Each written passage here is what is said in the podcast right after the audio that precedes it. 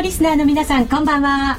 こんばんは。こんばんは。夜トレにようこそお越しくださいました内田まさみです。さあここからは夜トレスタート皆さんと金曜日の夜を楽しんでいきたいと思います。よろしくお願いいたします。お願いします。それではメンバーご紹介しましょう。まずは FX プライムの高野康則さん。よよろしくお願いします。ろしくお願いします。そして FX のトレードに夢中です。本山花子さん、はい、よろしくお願いします。そしてミンタメの川島博隆さんです。よろしくお願いします。よろしくお願いいたします。さあこのメンバーといえば前回大好評いただきました FX 個別指導学院の第2回目でございます。はい。はい、今日はここは学院です。はい。はい。先早いもん生で。先生。ええ私ー、何でしたっけ私は、えー、事務員って言ってたっけ？受付そんな設定ありましたっけ？あの欠席する人の電話を受けるみたいな。なるほど、はい、風邪ひいたんですか？とか。このスタジオで先生って言われるとどうしてもなんかこうね違う先生を、想像しちゃいます。病院の方になっちゃいますね。方がね前はいましたけれども転職しましたかはい、そうです学院長ですよね今日すごいじゃないですか。もう本職の学生さんが。そうなんですよね後からもご紹介しますが今日はですね「まるがダメな人」というのが対象なんですね、うんリスナーの皆さんももしかしたら「うーんそうだよねそれあるある」っていうふうピーマンにがダメな人うんえそれ食べ好き嫌い子供みたいな。あのログがダメな人とか。ロングがダメな人。ショートは好きだけどロングはダメな人。はい。手挙げてください。はい いらっしゃいました。そういらっ一名いらっしゃいました。ここにね。はい。二人いるかなと思ったらはい。意外にそうではなかった今ちょっと躊躇しました。先生を前に。なるほどなるほど。僕正直二十何年やってますけど、ええ。ほん9割5分はショートだと思いますねポジション。でもショートの方が取りやすいって言いますよねスピード感が。そうであるすね。うはい。んね。え花子ちゃんはトレードやってて、はい。はい。私はこれがダメだなっていうのありますか？今までの中で。え、今までいっぱいありますよ。一からいきますか？今日終わっちゃうから番組。いやでも損切りは結構もう皆さんから損切りは絶対重要っていうのを刷り込まれてたので、うん。最初の段階から逆差し値を入れるっていう癖はついてる、うんうん。今の悩みは？今の悩み。今は今はとにかく経験が必要だと思って、もう長い間チャート見て自分のルールを固めていく時期かなと思うのでなるほど。じゃあ今日のタイトルに合わせるとすると経験がないそこがダメだと。そう。そうああなるほど、経験って本当に高野さんその時に臨機応変に動くためには経験ってすごく必要ですよね。そうですね。あとはその自分で自分に自信をつけるためには経験がやっぱり大事なので、ええ。でただそのむやみやたらに経験って言ってもじゃあそのたくさんトレードすればいいのかっていうとそういうことではなくて一回一回のトレードがリリあのリが乗るにしても損切るにしてもその意味のあるものにしなきゃいけないんですよね、でそのためにはその自分のルールっていうものを作ってしかもそのやった後でそれをは反数するというか、えーそうそうしないとただただなんとなくずっとやっててもあの経験にはならないでそうですね。すよね。結果同じことで失敗するってありますもんね。なんかもうみんな失敗は同じだと思う。私だったらユーロが上がるとやられるとかそういう お決まりのやつですよね。みんなが分かっちゃうじゃないですか、バレてますね。顔色見ればわかります本当そうですよね。あの FX プライムのお客様皆様にご迷惑をおかけして えー川島さんは何かダメっていうところで何かありますか？私も完全にロットですね。あと枚数、枚数。うん。調子に乗っておき調子に乗って大きくした。た。それよく聞きますよね川島さんから。もういろいろやりましたけど、やっぱりロットはたまに調子に乗っちゃう。そその時に限って。でもう確実にその時に限ってあの本当100発100中ですね。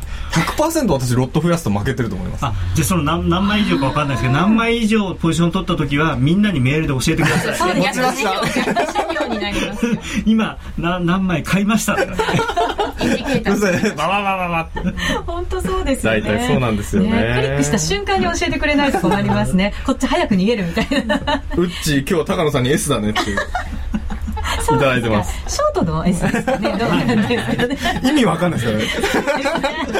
ショートだね。みたいななんかねさっきからそういう感じですね。ぼ冒頭から。冒頭からそんな感じですか、でも学院長になってからちゃんとあのブレザーをね？高野さん珍しく着てくれそうそうですよね高野さん。ねまはあそれは。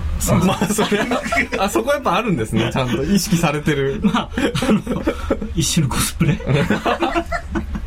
なるほど。はい。こんなメンバーで進めていきたいと思います、えーさて先ほどもお伝えしましたが今回は FX 個別指導学院の第2回目です、えー今回は〇〇がダメな人お二方にスタジオにお越しいただきたいと思います。さあそれではそのお二方ご紹介しましょう。まずはですねペンネームでいいのかな？実況明大生くんです、はい、よろしくお願いしますえその名前の訳をちょっと教えてくれますか、はい。えっと、まあ、明実況明大生の明明治大学ということと、今大学生なんですね、はい、そうです。はい。とあとは、えっと、競馬の実況が大好きなので、そこから取って、えっと、実況とついております。競馬といえばラジオ日経、ん。そして、えー FX マーケットといえばラジオ日経ですが、その FX、えーそして株とか何かやられたことありますか？あ、そうですね。12月頭くらいからバーチャルをやりまして、ええ。で、その後ちょっとリアルでもやって、えっと、まあ、たくさん負けてここに来ました。たくさん負けてえそのたくさん負けた中で自分は何がダメなのかなっていうのは分かってきましたか？そうですね。あの、長期的な思考ができなくて、そのファンダメンタルに弱かったっていうのが今思う原因ですね。うーんファンダメンタルに弱い、はいということですもまあ後ほど、ははいいこの辺は分析をしていただこうと思いますさあもう一方にご登場いただきましょう株はすごいらしいんです。この方。株はすごいんだけど為替が全くダメなんだということです。ダブル君。そんな全くでもないんです。ダブル君。そこまでダメダメって言われるとそうでもないぞって言いたくなる。どっかで聞いたことある声ですなんかね、そうなんですよね、はい。聞いたような声、えっ、とねツイッターにこれ、謙虚な気持ちでやりましょうっていうコメントもいただいておりますが、はい、何がダメなんでしょうね。う。んなんか相場感がない相場感？相場感が。え、でも株と為替の相場感って違うもんなんですか？はい、なんか僕もチャートでやってるつもりだったんですけど、チャートだけでやってるつもりだったんですけど、えー株の場合はなんそうですね例えば潮の流れに乗ってるような感じがするんですよね。だってで FX はなんかその風の流れを見てるような感じがするんですよ。風の流れ？何が違うかっていうとあのー潮の流れは例えばあそこにこう岩があるとか、はいはい。はいここがこうサンゴ礁があるとか、はいはい。早く流れるとか見えるんですよね、それはまあ出来高だったりそのまあファンダメンタルだったりなんですが、FX の場合はなんかこう流れているのは分かるんですけどつかみどころがないというか、どこでこの流れが変わるのか分かんないんですよ。そういうのをちょっと教えてほしいなと思って。へー。何見たらいいのか。なんか私ダブル君のこんな真面目なダブル君でこれから行くんです今日はあくまでもダブル君なんですね。もう今のだってね、言葉を聞くと本当になんか相談しに来たよっていう。顔見えないですからね。そうですよね。でも声で一発で分かる。もうもういいんじゃないですか。教えてください。今日眼鏡かけてないから分かんないかもしれないですよ。顔出しても。ね。その声はセクシーさんとか声で眼鏡が見えたというなんかね、はい、投資をしてくださってる方々もね、いらっしゃるようでございます。そんな感じしますか？高野さんどうですか？株と為替比べていただくあーそうと。ですね、あのまあ、私は為替は二十何年やってます。仕事でやってますけれども株ってほとんどやったことないんですよ実は、なぜかというとなんていうのかな、うん、株の方はなそういういろんな情報が多すぎてそれがこう僕にとってはこうなんていうノイズになってしまうような気がしてちょっと怖いなっていうのとあとはあの確実にその我々一般投資家が知らないことを知ってる人がいるじゃないですか。で例えばその機関投資家でファンドマネージャーなんかだとその会社の経営者に会いに行って話をしたりとかあのどうするんだみたいな話とか。まあもちろん一応そのある一定のところ以上は話さないんでしょうけれどもでもそういうのができる人がいるところでやるのはなんとなくこう嫌だなっていうのもちょっと僕はあるんですよね個人的には。ただそういうのがもちろんね分かれば確かにそのおっしゃったようにその水の流れと潮の流れと風の流れっていうぐらいその為替の場合はこうなん。ていうの風ってこう潮ってとりあえず一方方向に流れてるところに行けばずしばらく流れてるじゃないですか。ず,、はい。ずっとっていうか。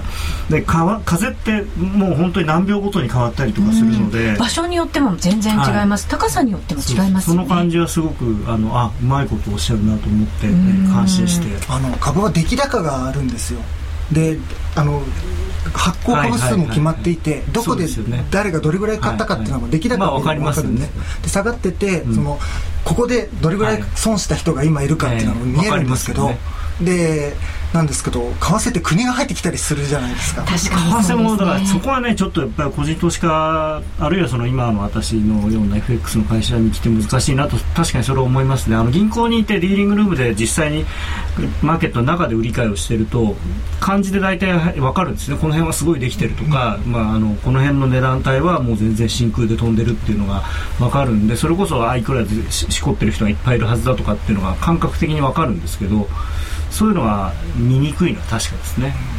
株なんてね別に持ってたって何もなりませんけど為替はあの使えるじゃないですか商社とかが入ってきてたら、はいはいその決済とかに使ったりするので、なんかそそれって見てちょっと意味もありますかね？えーとですね。まあ、あのもちろん実需の流れっていうのはすごく大事ですし、それから、まあ、商社は基本的には売ったものは買買い戻すし、買ったものは売る売るのであんま関係ないですけど機関投資家の動きとかあとは日本の場合ですと輸出メーカーの動き、えーなんかはやっぱり大事だと思いますね。もうなんかつかみどころっていうか捕まるものがチャートしかないと、今まで僕はチャートだけあれば十分だと思ってそうですよ。株はやってたんですけど。特にボリンジャーとか、まあでも出来高とかも結構見てるんだなっていうのがよく見てたんだなっていう。逆に言うとその為替をやることによって株の自分のやり方が本当は自分が思ってたのと違ってもっとあじゃあこんなところまでちゃんと気を使ってたんだっていう。それはすごいあります、でも改めてなんか為替を通して株も見て株も通して為替も見てっていう今なんか体験中なんですね。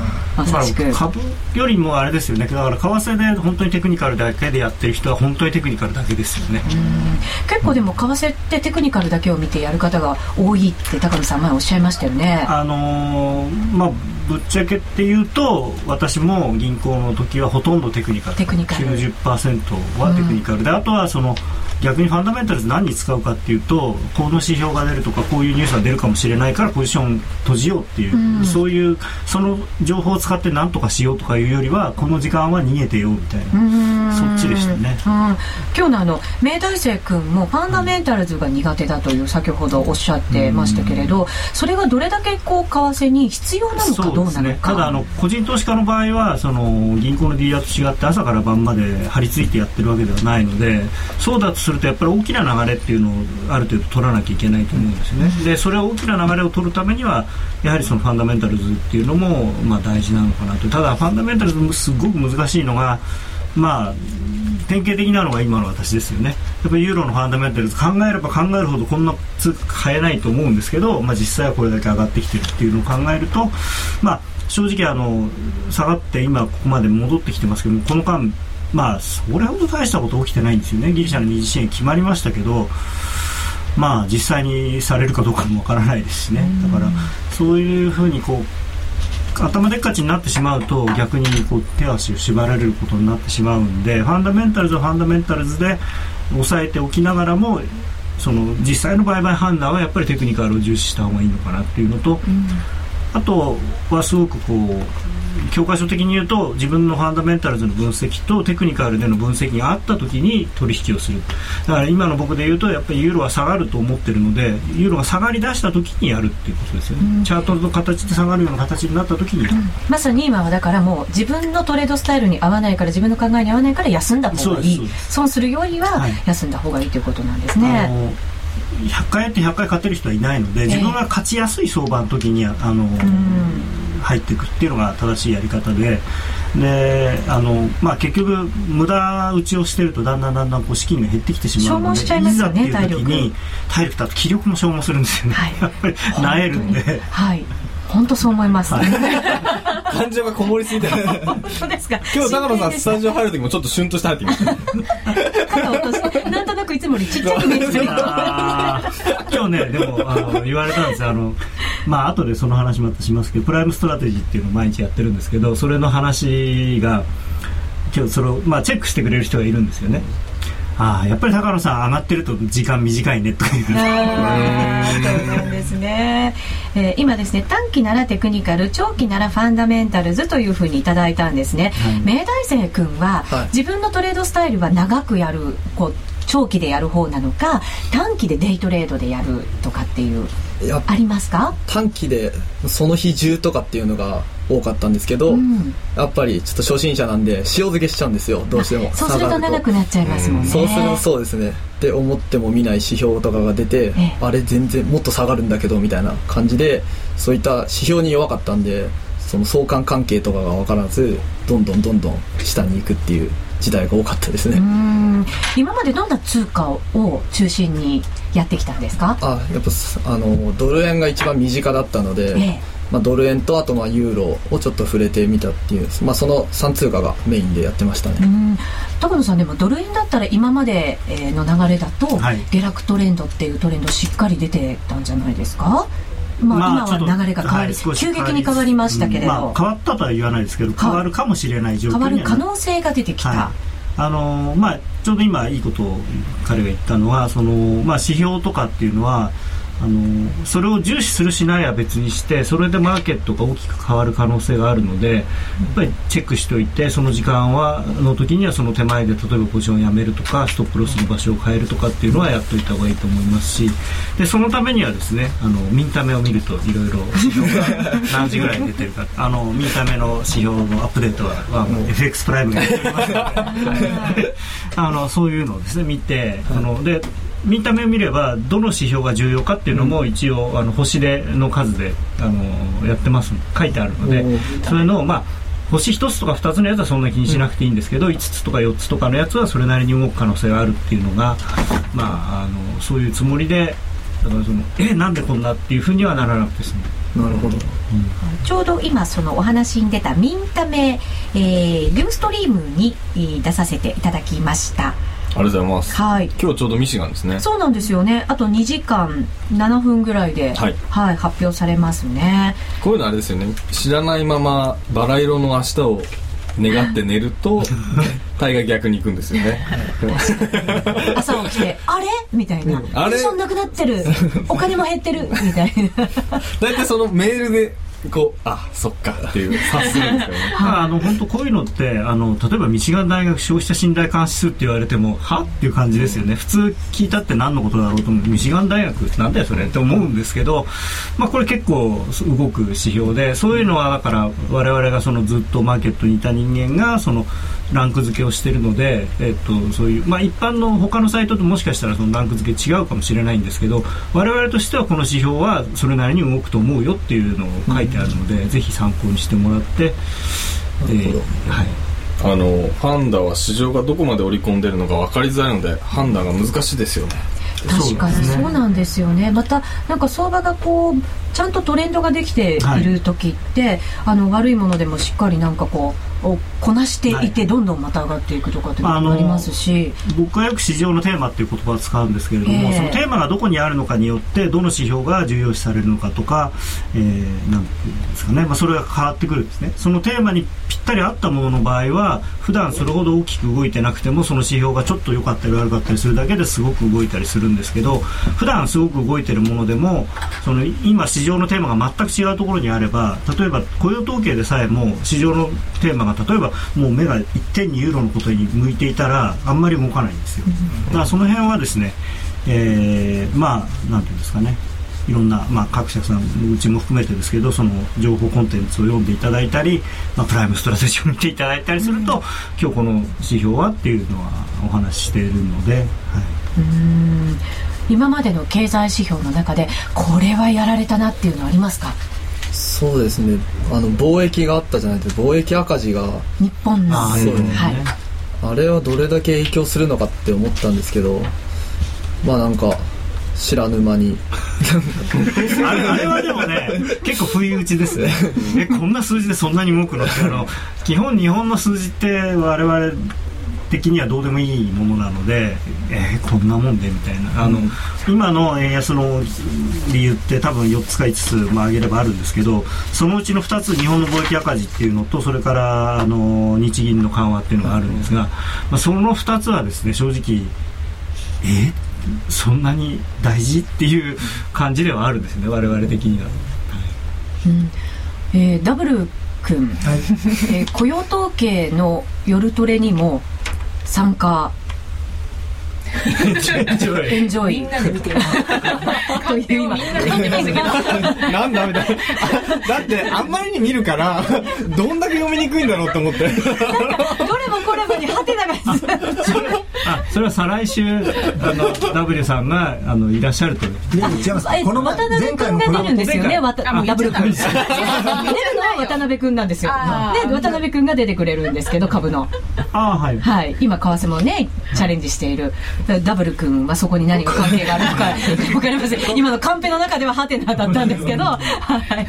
これをあの夜トレを見ながら、ええ。こうまあ、相場感を欲しいと思って、まあ、自分では分かんないので、まあ、皆さんの言ってることとかを書いてあとこういう夜トレ見ながら、まあ、ポジションを持ったりするのが最近楽しいなと思ってやってて、ええ。何週間前に雇用統計でガーって動いた時に、はい。なんかみんながもうユーロ売り売りって高野さんがなんかマルクが復活するとか書いてて それいつちょっと前だ。もう適当にこうもう売り売り売り売りってやってたらガーって動いて楽しいって思ったんですよそれいいですねやっぱり楽しいの大事ですねええあのまあもちろんそのお金がかかってることなのであんまりその楽しいとか言うと不謹慎に聞こえるかもしれないんですけれどもあの投資っていうのは自分のやっぱりルールの中でしかも自分で決めたお金の中でやるっていう分においてはですねやっぱり楽しくないとできないと思いますし楽しくないことは続かないですあの時逆言ってたらもう二度とやらなかった 確かに。でテンション上がりますよね。こう、ぐんぐん伸びていくと、おおって。うんそうなんですよねどうしようこんなにいっちゃったよみたいなあの、いろんな足で見たくなります。1分足も暴れてるし、5分足はこんな伸びてるし、みたいな。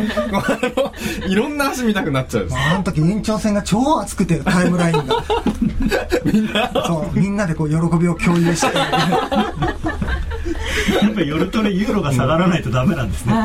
高野さんテンションも上がりますからねそこでね。あんなに出る人出る人みんなもうユーロ終わった一人で逆は晴れませんよ。確かに。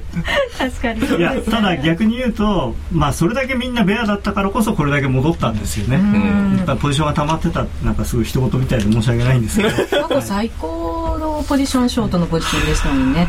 今ため息深いですよ。はい。今今時しか IMM の数字がそれほど重要かなと思ってたんですけどやっぱり重要でしたね。高野さん高野さんがユーロ圏の指標で注目してるのはどれですか？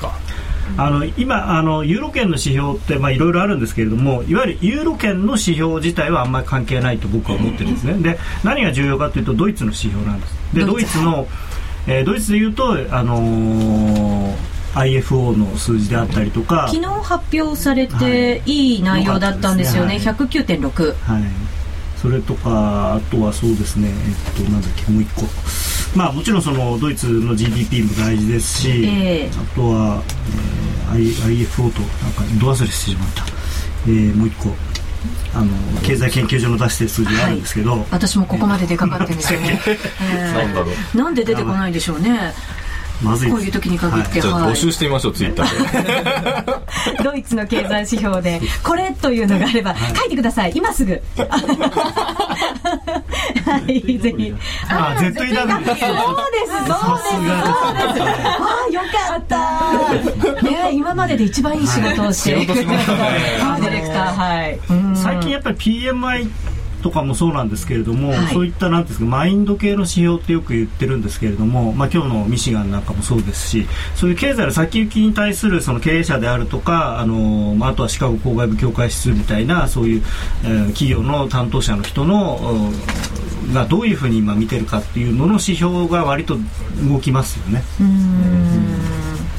えーユーロのショートだいぶ買い戻されてるんでしょうか？大口が切れて踏まされる最終ラインとかあるんですか？っていう。そうですね、はい。1.35ぐらいがそう最終ラインかもしれないですね。1.35本当でも結構目前ぐらいまで1.4ありましたからね、えー今の数値ちょっと今下方向に来てるみたいであでもユーロドルはしっかりですね。1.34保ってます。1.3413から15あたりですね、あとは来週のその29日ですか、はい。あのまああれなんていうんですかねエルトロっていう人もいるし、え LTR を、まあ、あの長期の資金供給オペ、はい。まあ、3年ものの資金供給オペを ECB が、まあ、去年の12月に1回やってこれ2そうですね。回目なんですけれども、前回が4890億ユーロ、はい。今回それき超える規模今回ですなんじゃないねかってえっと、いう、1兆ユーロ規模になるんじゃないかってずっと言われてたんですけれども、ええ。昨日ぐらいになぜなぜか2000億ユーロぐらいしかにそうなんですよ。それがまたユーロ買われた理由の一つでもありましたよねこれがまたね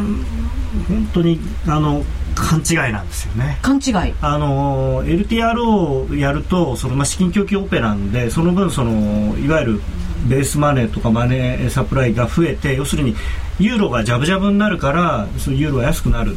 でそれが予想よりも少ないってことはジャブジャブになる度合いが予想より少ないのでだからユーロ買いだっていうことなんですけれどもあの ECB はあのーあの長期資金供給オペというのは別にそのなんていうんですか量的緩和のためにやってるわけではないんですね。あれは銀行とかのそのリクイディティを改善する流動性を改善するためにやってるだけで、あの他の部分でちゃんと吸収したりしてて別にそののほうずにそのそのまま資金供給を増やしてるわけではないので。非付帯化とかそういうなんかうんまあ、それとはまたちょっと違うんですけどうんですか？えーですからあの、まあ、例えば今まであのイタリア国債とかを ECB 自身が買ってたのを今買わなくなってますからそでの供給したことでそっちで買ってくださいよっていうまあそうですね。ことでもありますよね、はいはい。まああのー結局今回のギリシャの問題なんかもあって ECB 自体がその国債をあまり持つというのはやっぱり危ないということなんだと思うんですよね、はい。なのであのリスクはそっち持ちよとその代わり 安くお金貸してあげるからやりなさいみたいな感じなんですよね。ただそれが功を奏してというか、あのー特にイタリアの金利がかなりさ落ち着いたので。本当落ち着いてきましたね、ギリシャは高止まりですけれどイタリアは随分落ち着いてきましたね。でそれのおかげで、まあ、あのユーロが買われてるんだと思うんですけれども、はい。まあちょっと、うん。まあ、ギリシャはまだまだあの終わってないんであの隠し玉ですからね、うん。まあ、し多分4月か5月にまた大爆発してくれるんじゃないかなと、うん。はい、先ほど6月ぐらいにっていう方もいましたね、うん。ここで6月5月6月でショートでいいんじゃないかななんていうツイッターにコメントもありました。去年の流れを移してという。うん、というかまず4月のギリシャの選挙がこれはなかなか選選挙戦が始まった時点からもう見ものだなと思ってるんですけれども、はい。あのー今回そのドイツは全ての政党からその財政緊縮圧縮をきちんとやりますっていう確約を取れっていうふうにずっと言ってたんですけれども、はい結局取ったのがあの今の与党の2党だけなんですね。えでその2党は、まあ、確かに歴史的にずっとその2党が与党だだったのが日本の自民党みたいなところなんですけれどもただあの今回えー二次さ二次支援策が決まってその後の世論調査でもだいぶこう支持率が落ちてるんですよ。はいであのーまだその選挙になってないからあれですけど選挙戦になって例えばその野党がですね大連合みたいな組んでそのまあドイツのお不当な圧力から我が国を解放するみたいなことを言い出してあんな約束なんか守る必要ないんだっていうと多分今のギリシャの雰囲気だとそっちにわーっと流れちゃう可能性があるんですよね。でそうなった場合そこが政権取ったらいやそんな約束うちはしてませんよって言われちゃうかもしれないので、はい。そうするともう5月にもその支援停止みたいな話に、うん。でそのいつでも停止できるようにエスクロー勘定っていうやつでその別のお財布にお金入れるんですね今回は。今まではギリシャにはいじゃあお金どうぞって言って渡してたんですけどもうこのギリシャさんが信用できないんで別のところにお金でいる分だけ言ってってそれで何に使うかちゃんと言ってくそれを検査してそれでよかったら払ってあげますよその分はっていう。ドラ息子方式ですね。そうなんです。ドラマですかうまいで例えですね。本当にそこまで信用してないのかっていうぐらい信用してないですよね今回はね。はい、まあ当然ですけど。またはい、後ほど詳しく伺いますが明大生君どうですか、この生きた経済の話はなかなか大学では聞けない。ないないですね。ね。ここまで深い話聞いあていて何学部なんですか？あ今経営学部に通ってます。経営学部。ははでも重要ですよねこういう生きた経済は、いそうですね、うん、今聞いていただいていかがですか？なんか本当に新鮮な話ばかりで、うん。あそうなんだっていうことが多かったのですごい新鮮で勉強になりますね。うん、またこれを生かしてトレード頑張っていただけるといいですね、えー番組の後半もまだまだありますのでお楽しみください。ここでお知らせです。ついに FX プライムから iPhone 用アプリプライムアプリ S が誕生しました。今高野さんがしっかりと操作してますよ。シンプルとスピードを追求したプライムアプリ S は場所を選ばずそうです。スタジオの中でも大丈夫です。瞬時に本格的な FX トレードが可能。なんと簡単操作で将来の値動きを予測してくれるあのパッと見テクニカルも搭載されています。今高野さんが手をおしっかりと上げてくれていますがその手にはしっかりとアプリ。はい映りますでしょうか。はい。えーもうちょっとねもうちょっと高野さんの腕が疲れて。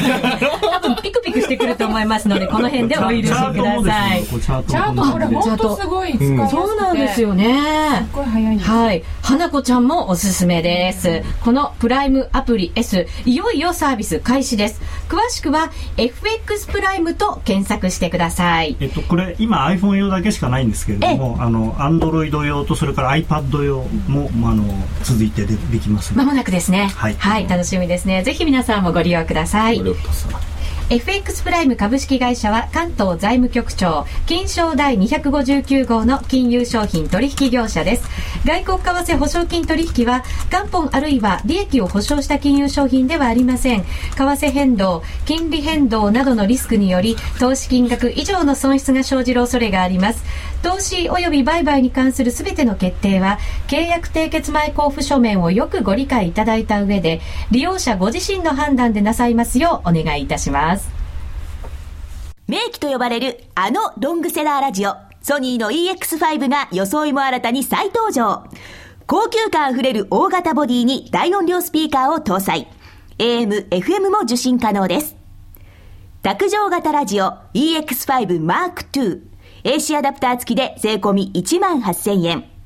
お申し込みお問い合わせは03-3583-8300 3583-8300ラジオ日経事業部まで。金井さやかの90日で仕上げる TOEIC テストステップバイステップコーチングの CD が完成しました。500分にも及ぶ音声ファイルとボリュームたっぷりの PDF ファイルが1枚に収納。しっかり確実にテストに向けた指導を受けることができます。価格も5250円とお買い得。お申し込みは、ラジオ日経通販サイトのサウンロード、または東京03-3583-8300、ラジオ日経事業部まで、送料無料、お届け、返品についてはご注文の際にお尋ねください。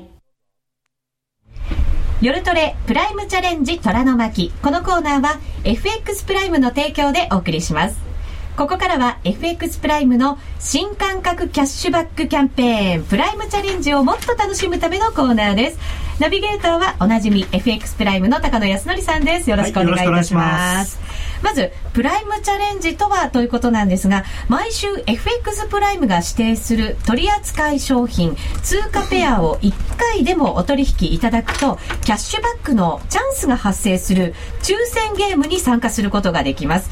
ちなみに来週のプライムチャレンジの対象商品選べる外貨通貨ペアはドル円です高野さんまずは来週のトレードのポイントです。はい。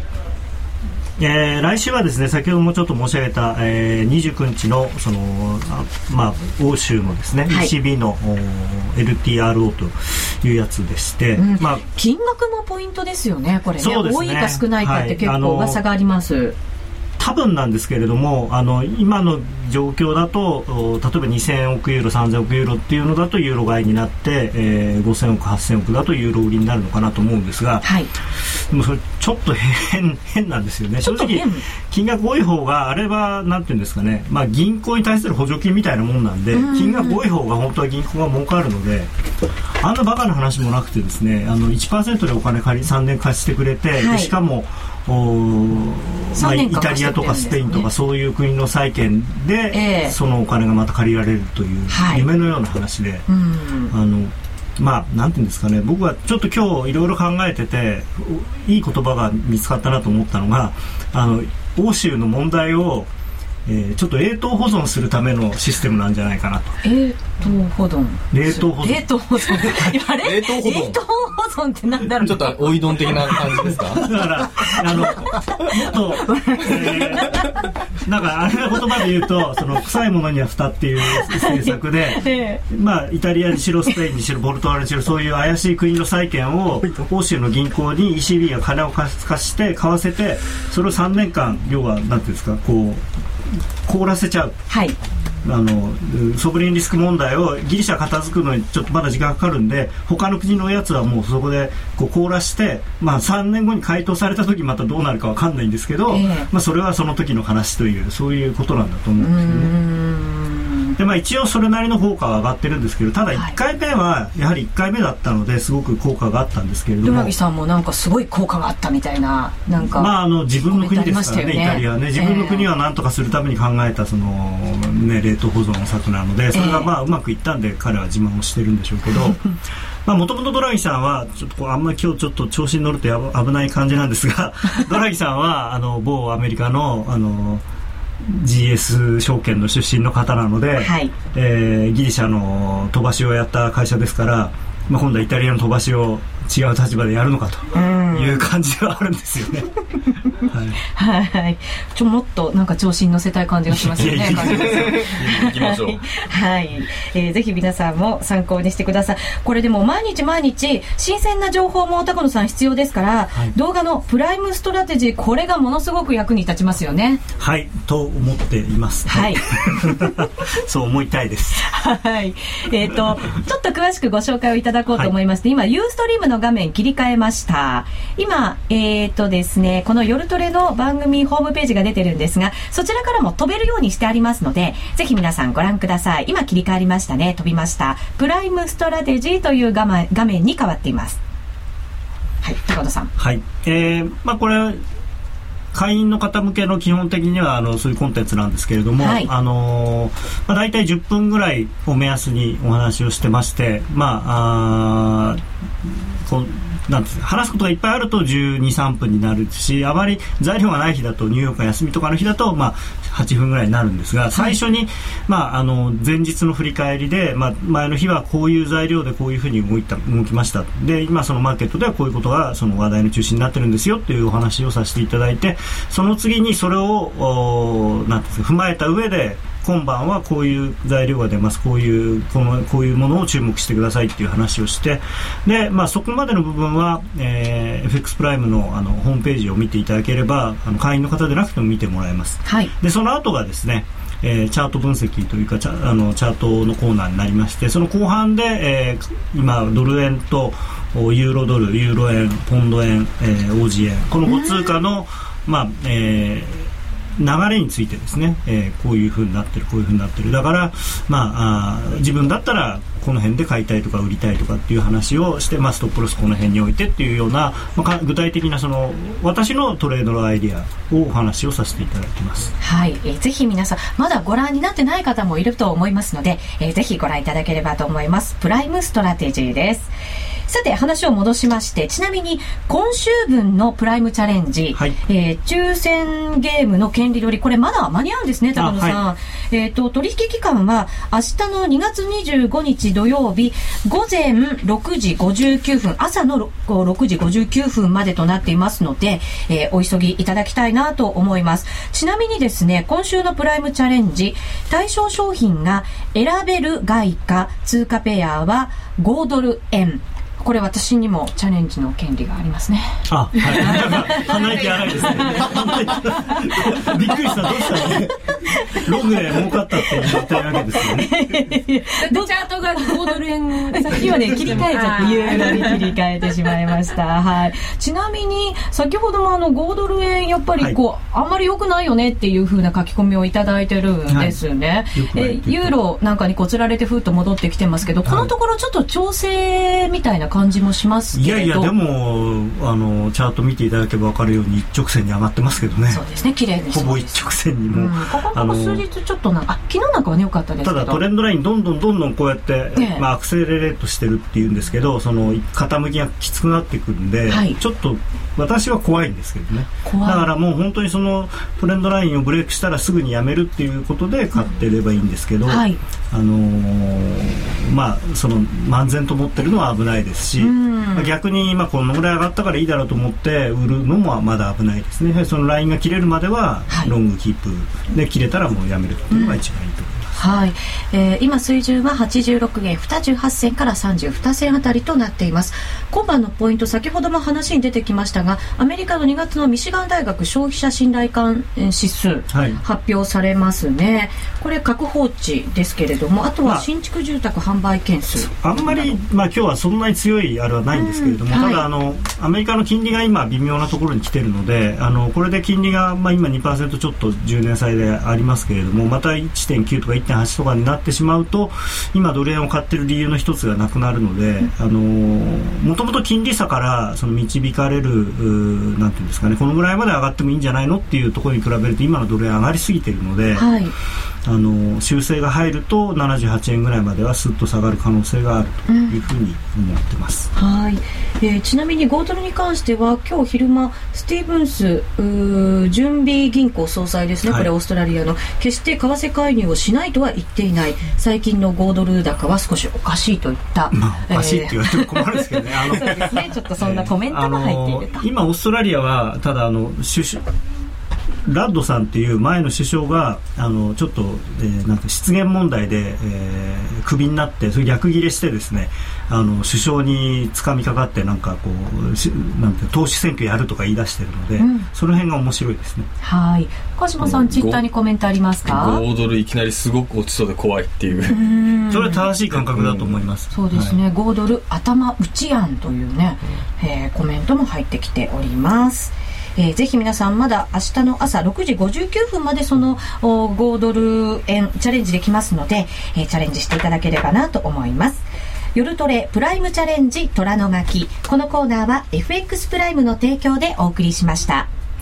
FX 取引なら伊藤忠グループの FX プライム FX プライムではただいま新感覚のキャッシュバックキャンペーンプライムチャレンジを実施中毎週 FX プライムが指定する取扱い商品通貨ペアを1回でもお取引いただくとキャッシュバックのチャンスが発生する抽選ゲームに参加できます、えー今ユーストリームご覧の方向けにゲームの映像を切り替えましたのでぜひ画面ご覧ください。これは通常の当たりバージョンのフラッシュを再生しているものですけれども。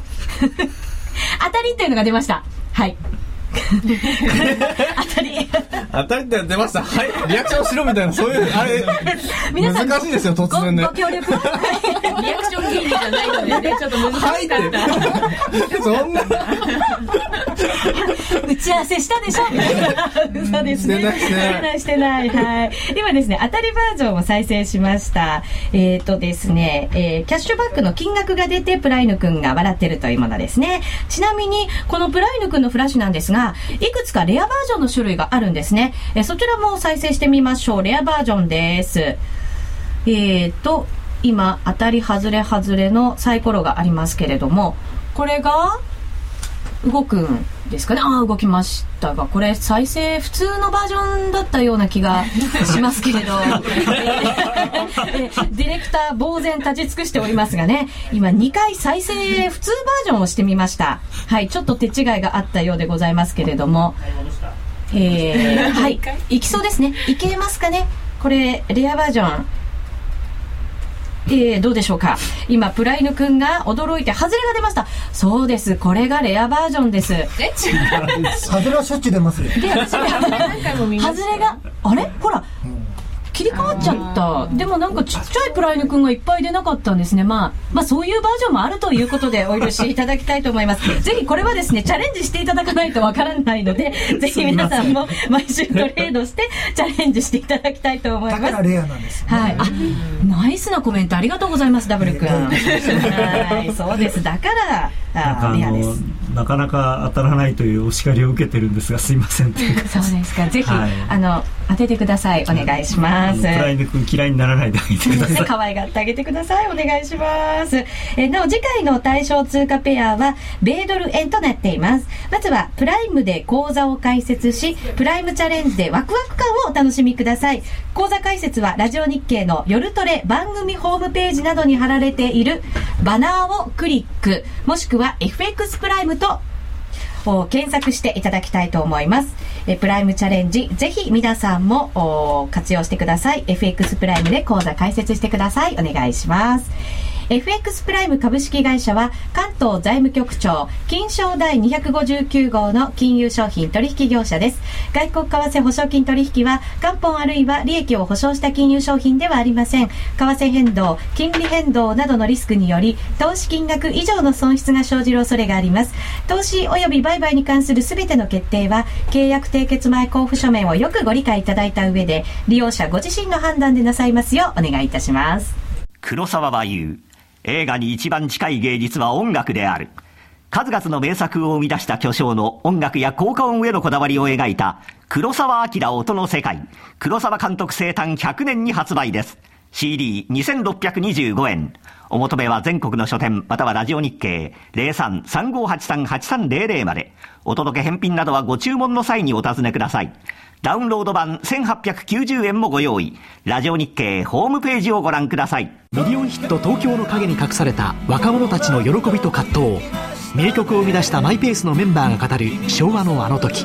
そして50代にして活動を再開する思いとは。ラジオ日経の新刊名曲東京を生んだ男たち。マイペースな奴らはスタジオライブ3曲も収録してただいま発売中。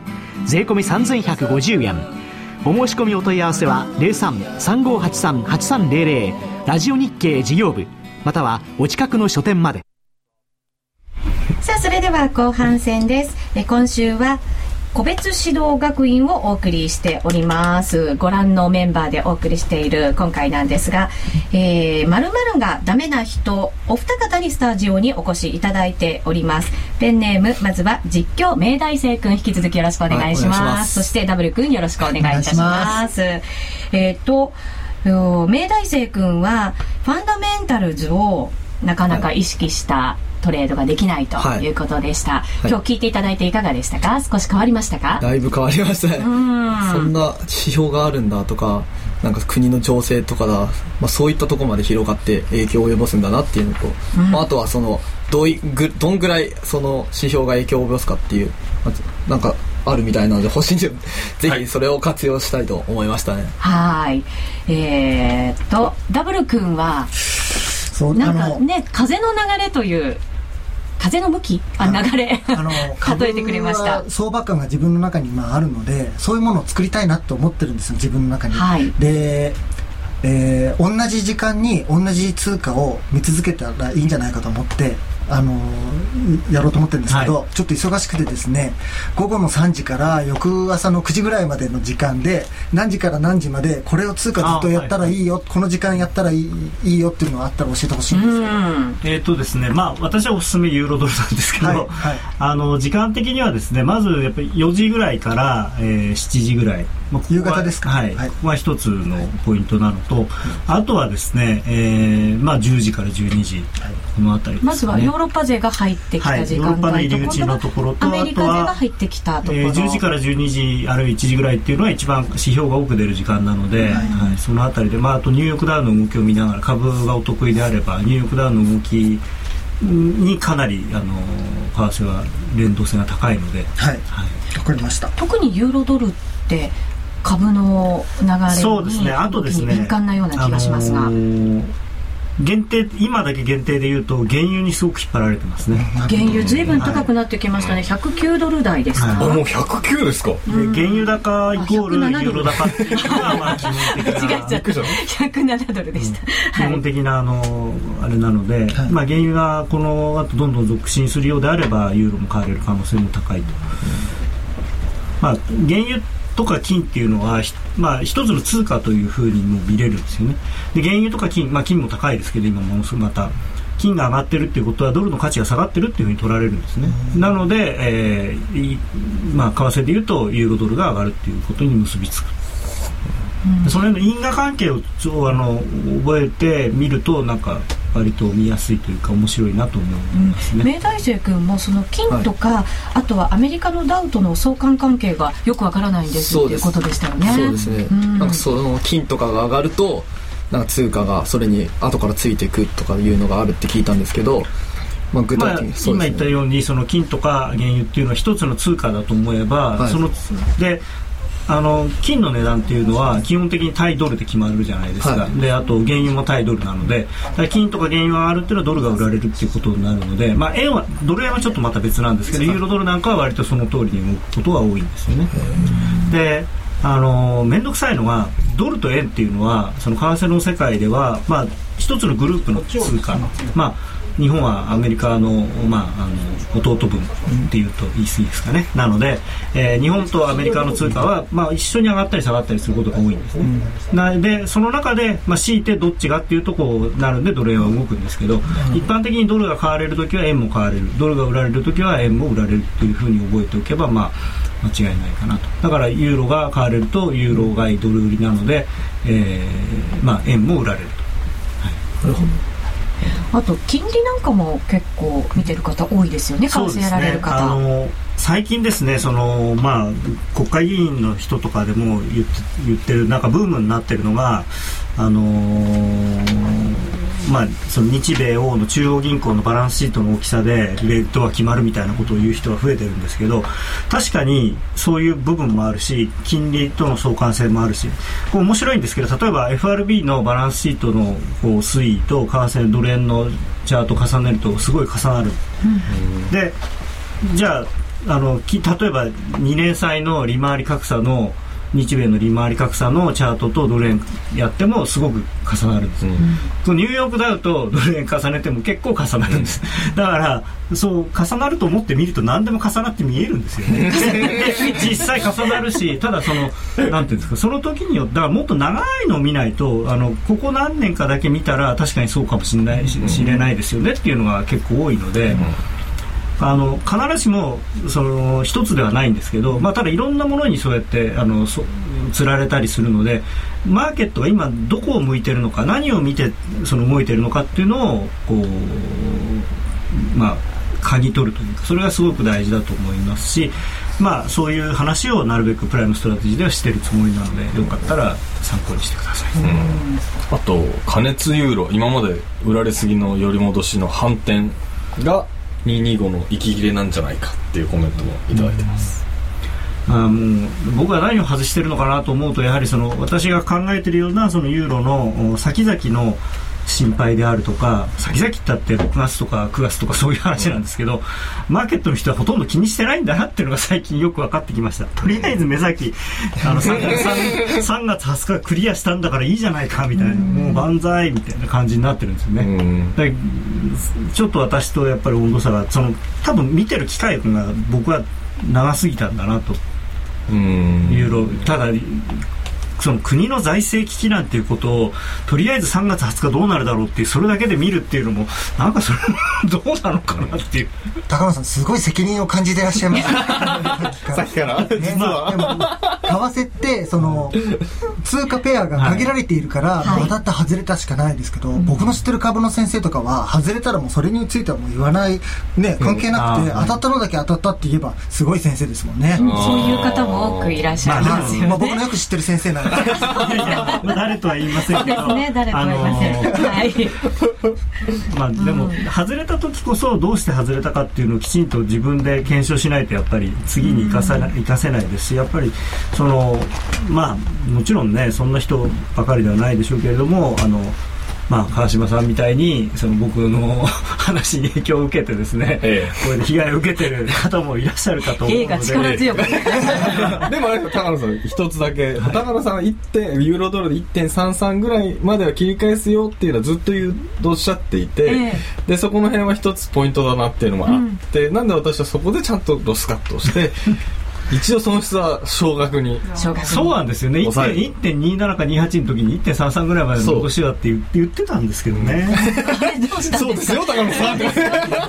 元気出してください高野さん本当に。はちょっと下がるとすぐ売りたくなっちゃうんですよ。いもうねそうなんですよね。どこかでねドスカラガラっていうこう音がこう聞こえてきちゃう。幻想だったんですけど、とり今あ高野さんロングしてもいいよという私にねコメントもいただきましたけれど。えちなみにダブル君はテクニカルはどんなものを為替では使ってるんですか？あの普通の移動平均線です移動平均線あとはその前回の高値とか、まあ、そういうのもやってるんですけど、自信がなくなってくるとどんどんあの短い時間足になっていくんですよねああ確かに。でも最後ティックになっちゃったりして もうそれ以降はないみたいな。だだからもうちょっともうできれば上達すればもっと長くもう冷やしで持ち越すのが目標です。あ確かにそうなんですよね。ゆったりしたペースでなんか持ち越せたらいいななんて私も思うんですけどね。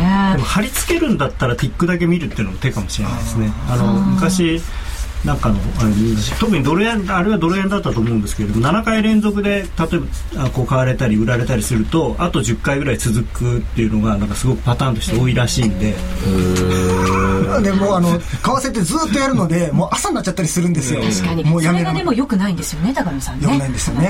あの一応セミナーとかではそういうのはやめましょうとは申し上げてるんですけど私自身は結構寝ないで会社していったりとかしてましたけどね、はい。高野さんの反省会がなんかなの続いてきますけれど。でさっき時間をお聞きしたんですよ。なるほど。1時までにやめるっていう。この辺りはまた延長戦で詳しくね、はい。お話を伺いましょう。ここで夜トレからお知らせです。4月1日日曜日にまたいもや夜トレがリスナーの皆さんをお招きしてイベントを開催いたします